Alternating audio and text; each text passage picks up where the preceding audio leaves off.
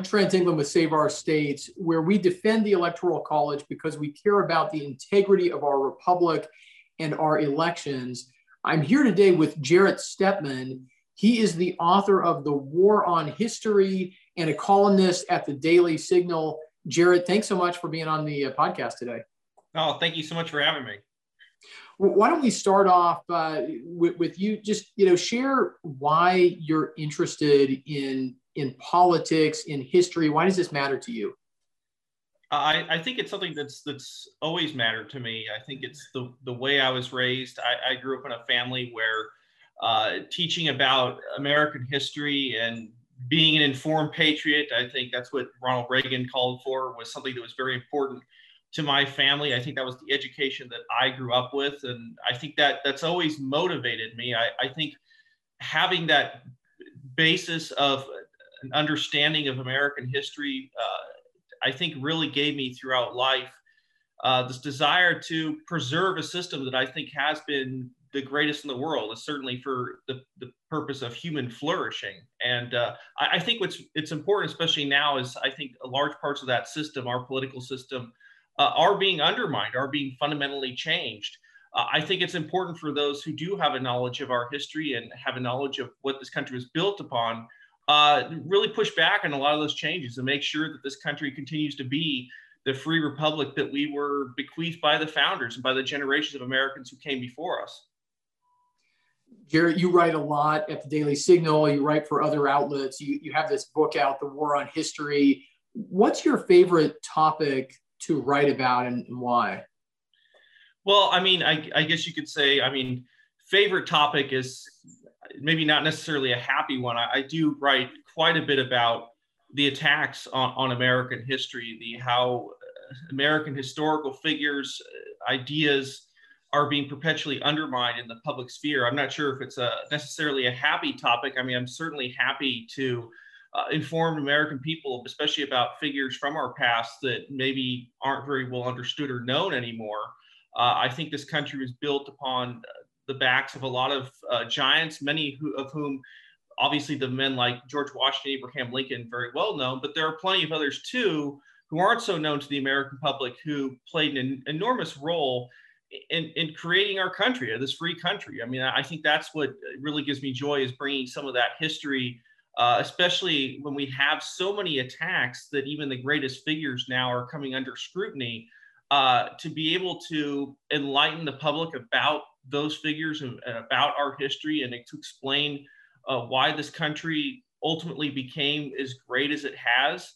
Uh, I, do enjoy that very much. I think that's an important part of my work, especially because I, I do so much uh, studying in, in, the field of history and, and American history, uh, world history. I think bringing those topics to a general audience uh, and discussing that uh, is definitely one of my favorite parts about being a writer there's a lot of talk about vaccines right now, and I I sometimes think about history as an inoculation. That if if we really understand history, it's not that it determines exactly what we'll think, obviously, but it's sort of an inoculation against the worst ideas that come along. I don't know. Do you think do you think that's right? Is that am I overly optimistic there? No, I think it really is. I think that's when you spend a lot of time in history and, and seeing that well nothing is new under the sun so to speak and understanding you know kind of the broader context of the world in which we live in i think it's uh, one of the frailties of the modern age you know. And to a certain extent americans have always been people very much looking uh, that are very much looking forward and i think that's a that's a good part about uh, who we are. But i think there's this kind of tendency in modern life to forget what happened even five ten years ago let alone 200 years ago. And and especially reading about you know people from those times and how they dealt with a lot of issues they sound like people just like us. Uh, they're dealing with very different contexts of the times in which they live in but dealing with the struggles of their own day and dealing with you know their worries their concerns their beliefs about you know human nature i think is incredibly enormously valuable.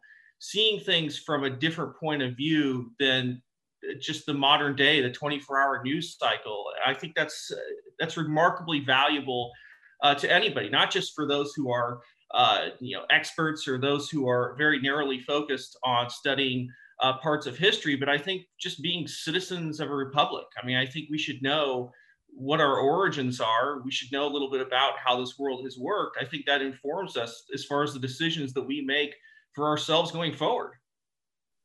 So, what what will people find if they uh, if they haven't read the War on History yet? They should. Uh, what what do they find in the book? What, give us a give us a thumbnail sketch, a teaser so I lay out the, the kind of origin of a lot of these, I think, attacks that are now happening on America's past, on our history. I mean, it really is, and I think I really laid this out in the book. It really is an attack on every element of what made America America. I mean, starting with, and I start the book out speaking about uh, Christopher Columbus and, and his discovery. And of course, Christopher Columbus is one of the figures who is very much under attack, but really making my way through American history, those kind of cornerstone events, and the arrival of uh, the Pilgrims and Puritans in America, the uh, the founding of the Republic, the Civil War generation up to World War II, kind of describing what the American you know country has really become through its history and how all those things are under attack, all the things that make us us. Uh, are under siege right now. And, and I think what's very sad is there are very few defenders. I mean, really, I think when you look at uh, you know, the Ivy Leagues, you look at a lot of our elite institutions, they are completely unwilling and apparently at this point unable uh, to defend what America was built on, the things that made us so prosperous, uh, made us so privileged.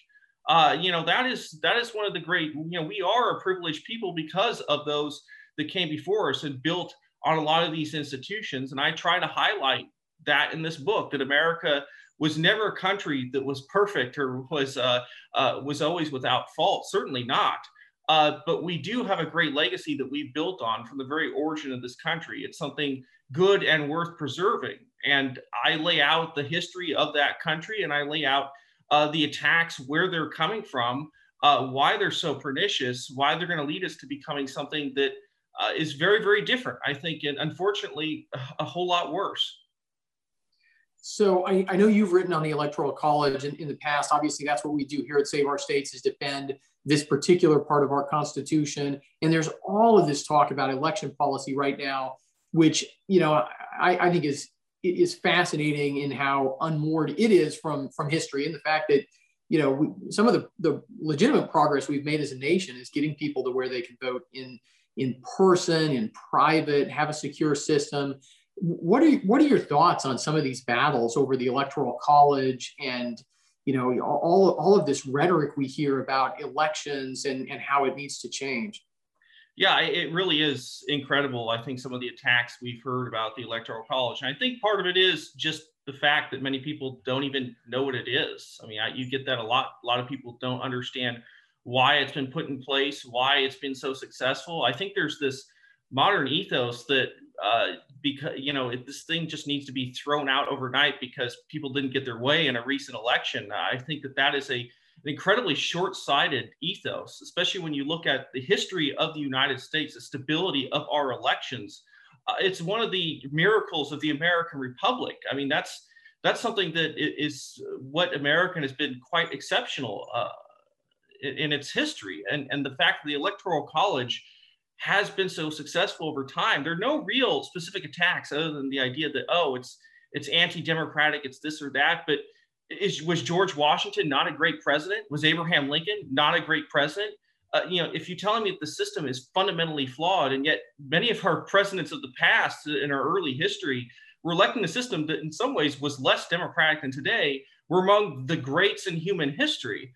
Uh, there's no accounting for that. I think in these attacks on the electoral college, there's no explanation of why the system has been so successful and has worked for so long. And so again, that goes back to this misunderstanding of history, this inability to go back and say, well, you know, there's a reason these things exist and they've actually functioned quite well. These arguments about why it changed overnight seem to be, I think, short for the purpose of short-sighted political gains I think they're missing the longer trend of American history and world history, the success that system has brought us as a country, as a free people.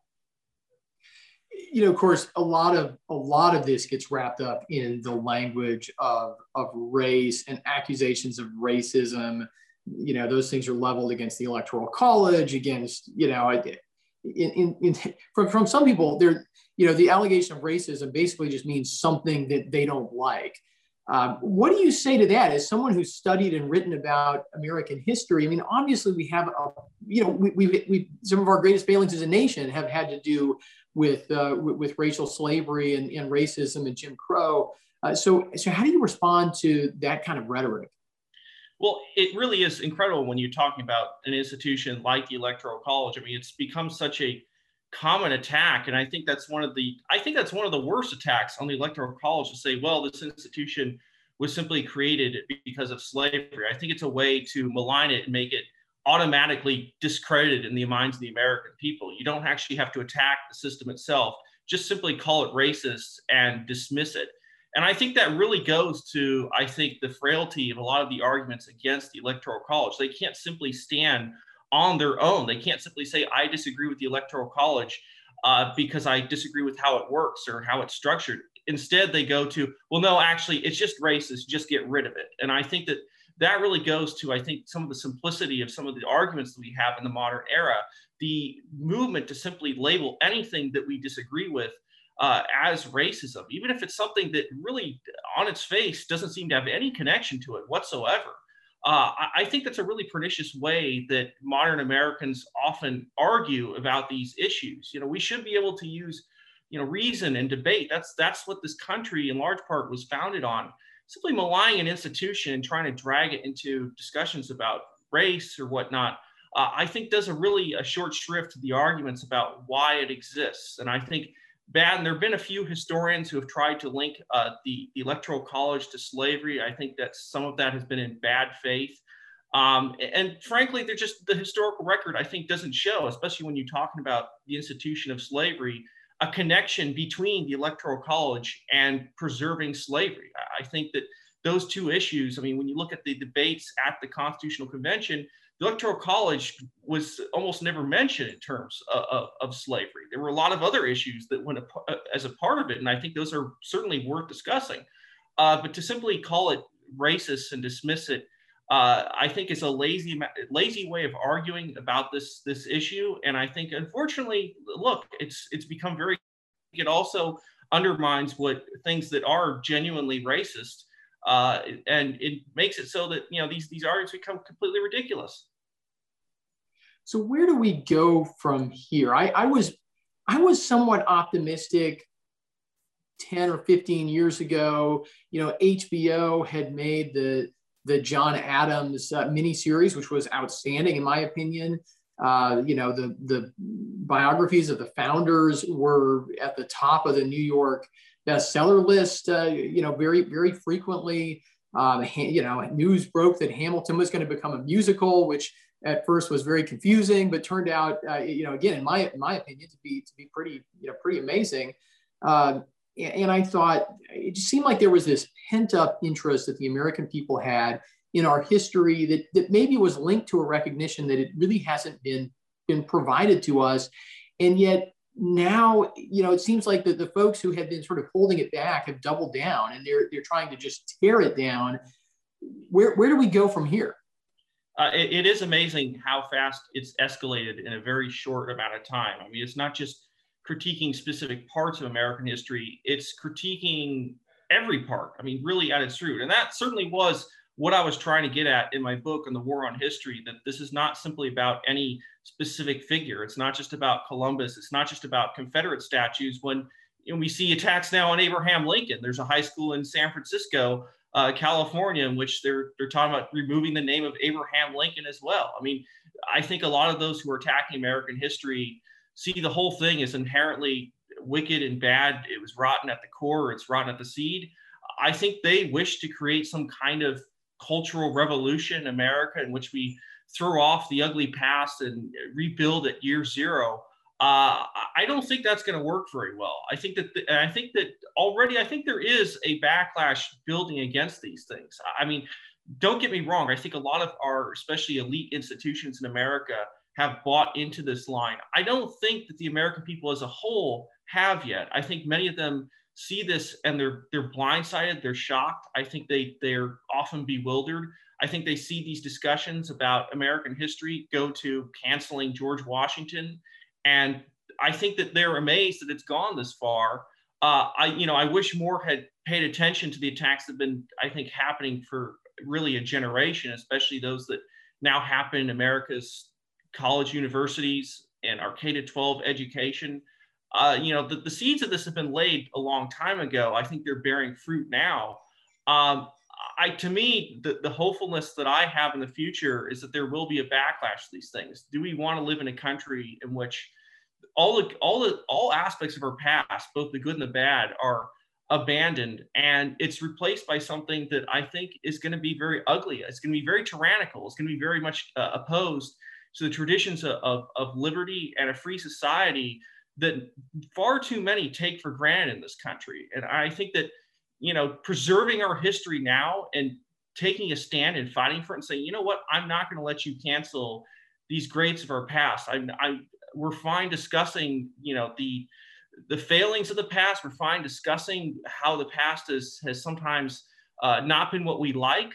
Uh, but we should do that rather than simply canceling it, simply erasing it, which is, I think, what many want to do uh, because they want people to forget. They want people not to know anything other than the line they're being given. I mean, that's, uh, you know, it's not about pursuing the truth. It's about, I'm going to tell you my truth and I'm going to give you a narrative. Uh, don't you dare seek out what that truth really is. And I, I think that's what's been very scary about this moment, I think, in American history, about cancel culture, about the attacks on statues and history and fellow Americans. But uh, my hope comes from the good sense of the American people, who I think don't buy into all these things. And I think there will be a pushback. I think there'll be a very serious one. It just takes it takes courage. It takes somebody to say, you know, I'm not going to buy into this. I'm going to draw a line in the sand. You're, you're not going to take away George Washington, and you're not going to convince me otherwise and I think if more Americans, you know, have the ability to feel courage and they have, they know that they have support from their fellow Americans, I think this movement will dry up very quickly. It's just a matter of having that courage, having that bravery, and having institutions that can fight against a lot of our others that have been so corrupted. Well, and and uh, talking with Jarrett Stepman, your your book, The War on History, I think provides people with the intellectual ammunition to engage in that fight and to win it. Uh, last question who is your favorite American founder and why? Well, it, it's always going to be for me George Washington. I mean, there is he is the man of the revolution. His example that he set uh, as far as not only taking responsibility, being the adult in the room, leading a lot of very young men who were part of that revolution, uh, taking that burden of responsibility on his shoulders, believing in the cause itself, and of course, very famously stepping away from power, uh, is such a, a unique, uh, such a unique thing in human history. You know, George Washington, and I always argue, is greater than many of the greats who were sometimes better generals, sometimes more brilliant thinkers. Uh, George Washington was really the man, the indispensable man of the American Revolution, who set up, who set the, the tone really for what this country would be. That this is a nation of laws and not men. It's a nation built on the, the concept of freedom of liberty.